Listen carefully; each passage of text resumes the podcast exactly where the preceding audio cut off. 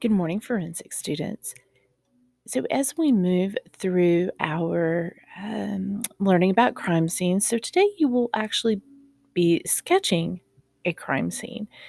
In class, I'm going to have a little kind of mock little crime scene stage that students will um, draw in proportion to the other things that are around them.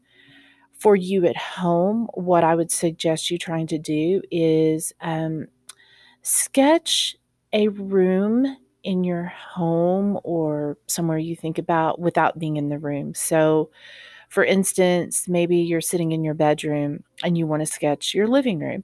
And so you would uh, sketch it from memory, draw it from memory, try to get it to scale, and then go in and check yourself. This is all about just testing your observation skills, and the scale is what's really, really, really important.